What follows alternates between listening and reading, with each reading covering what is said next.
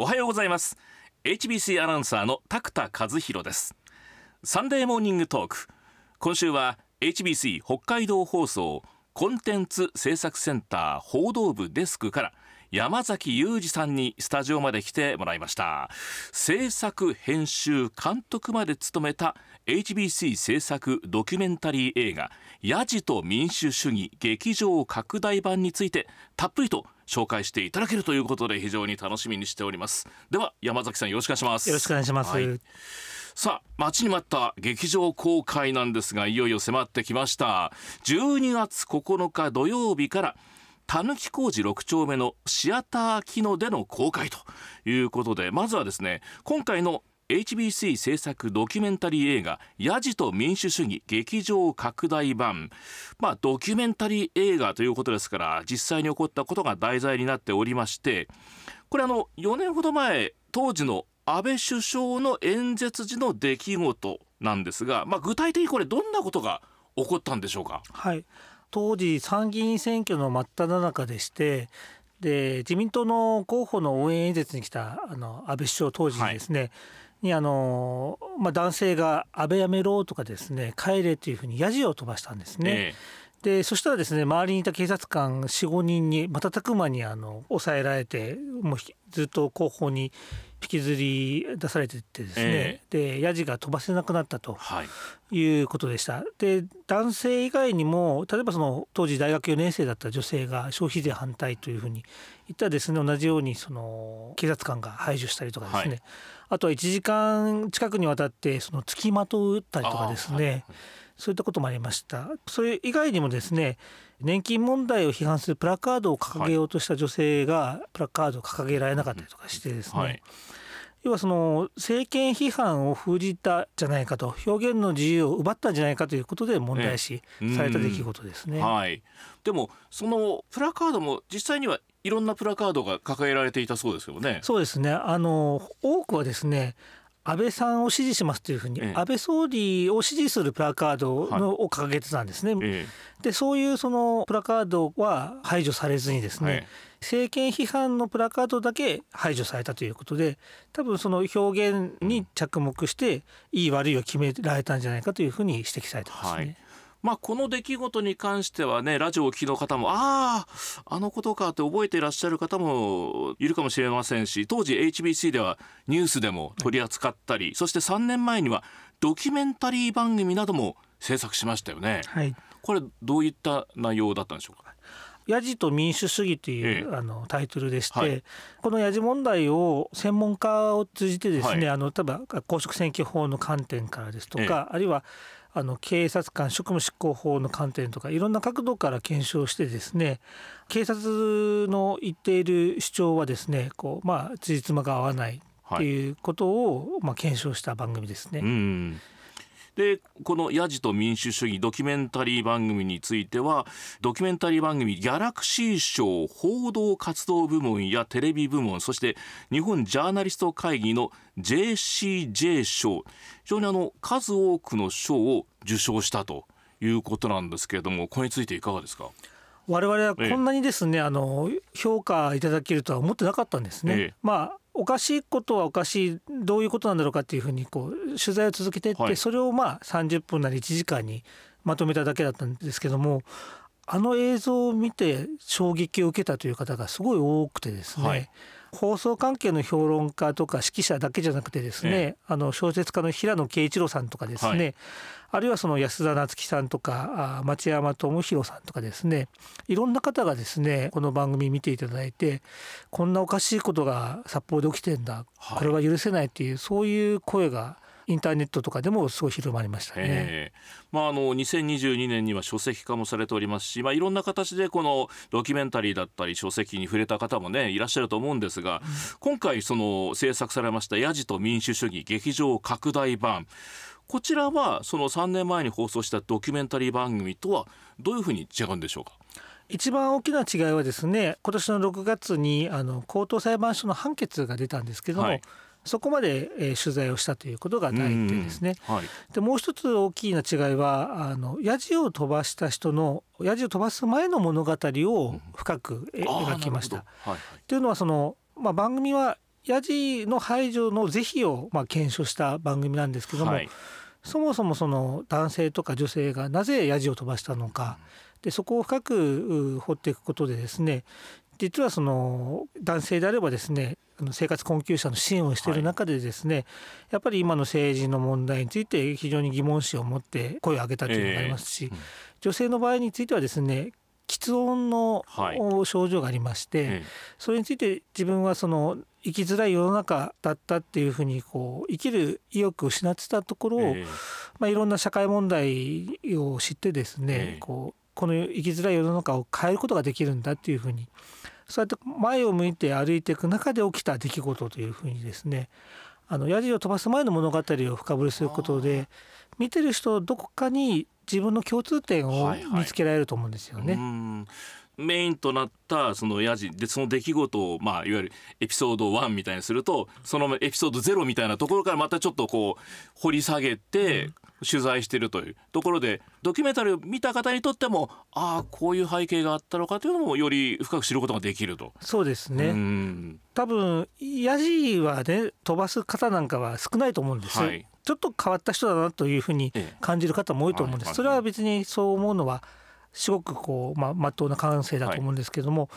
けどそれが特別な人とか変な人ではなくて実は自分と同じような思いを持っている部分がある方なんだ、そういう方がやむにやまれず上げた声をですね奪うことの恐ろしさっていうのをちゃんと理解してもらえると思いますね。するとたまたまその場にいらっしゃって、まあ、排除されたのを見て中にはねまあうるさいから当然だと思っていらっしゃった方もいるかもしれない。そういった方も今回映画をご覧になるとはあそういう背景があったのかっていうのは分かるかもしれないですよね。そうですね、ヤジは迷惑だとかですね、まあ、デモは迷惑だとかですね、えー自分とは関係ないというふうに思ってる方にこそ見てもらいたいなと思うんですね。はい、で今回の作品なんですが元文化放送アナウンサーで現在は作家として活動をしていらっしゃいます落合恵子さんがナレーションを担当しているということでどういうところで落合さんを起用されたんですか？実は僕にとってはこの映画を作らせていただいた恩人とも言えるんですね。あ。そうなんですか、えはい。というのはちょっと非常にその長い話になって恐縮なんですけれども、ええ。私あの社会人2年目の時ですね、はい。今から27年前ぐらいですか、ドキュメンタリーを作りたくてテレビの業界に入ったんですけども、なかなか作れずにあの挫折しかかったんですね。はい。その時に自分の好きな言葉を書き留めてたんですけども、えそこに落合さんの言葉があったんですね。ええまあ要約すると誰かの人権が奪われているのを目撃した時にそれを黙認することはええその人権侵害にあなたは加担したことになるんだっていう言葉が書いてあったんですね。でそれを僕はあの書き留めててですねでこの映画のナレーションをお誰にしようかってお願いする時に、例えばプロのナレーターの方とかですね、ええ。例えば著名な声優の方でもよかったんですけれども、はい。しかしその人の人格をかけてえナレーションを読んでもらいたいと思ったんですね。え。はい。そうするとやっぱりその政治的な内容だというふうな見方がもされるとですね、ええ。やっぱりその二の足を踏まれる俳優さんとかもいらっしゃるでしょうし、ええ。考え方が共感していただけない方に読んでいただくのも心苦しいなとは思ったので、どなたがいいんだろうかと思って過去のノートを調べたら、はい。落合さんの言葉が出てきてですね。なるほど。はいはい。あヤジを取材しようと思ったのは落合さんのこの言葉が僕の心の奥に刻んであったからだと思ってですね落合さんにオファーしたんです。はあ単にナレーターの仕事としてのオファーという以外にもそういったこうバックボーン的なものがあってそこでこう落合さんへの依頼があったということなんですね。そうですね、ええ。で最初依頼したらですね実は難色を示されてですね。あそうですか。えというのは自分が書いた文章以外はは読まないという、そういうポリシーの方なんですね。で荒編集した映像と仮のナレーションを送ってですね、はい。まず見てくださいというふうにえ言って、まあ数日後に分かりましたと。あ。逆にやらせてくださいというふうに言ってですね、ええよかったなと思います。さあそして山崎さんなんですが普段あのテレビの仕事をして、まあ私も知っているんですけれども 映画を制作してみてそのテレビと映画の違いっていうのはどういうものがありましたか？足し算と引き算の違いですね。えテレビというのは足し算の世界なんです、はい。テレビを見てる人にちょっとでも疑問点とかわからないところがあるとい。けないと思って過剰なまでにナレーションで説明したり字幕もつけたり、はい。音楽も乗っけて飽きさせないように作るんですね。えけど映画は逆である種そのお金を払って席についていただければ最後まで見ていただける可能性がすごい高くて、えはい。むしろその感じ方をより自由に見ていただくはい。ということが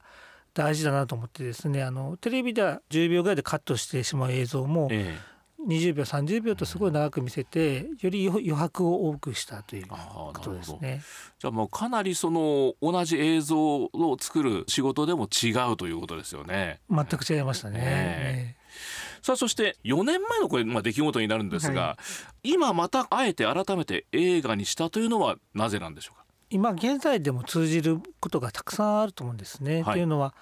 映画の中の一部でも登場するんですけども迷惑という言葉によってですね異質なものを排除してしまう、はいそういう空気が社会の中にあるんじゃないかと。えでそういう空気があるからこそ警察のその法的な根拠がないままですね過剰な警備をやってしまうことを許してしまってるんじゃないかっていうのはいがありますね。えうんで安倍元首相の銃撃事件ですとか今年4月に岸田首相の襲撃事件がありましてはい。選挙の演説現場でどんどんどんどん警備が厳しくなるんですね。はい。でこの間の参議院の徳島あ高知選挙区の補欠選挙があった時にですね増税メガネというふうに岸田首相に対してですね、はい。えーヤジを飛ばした男性が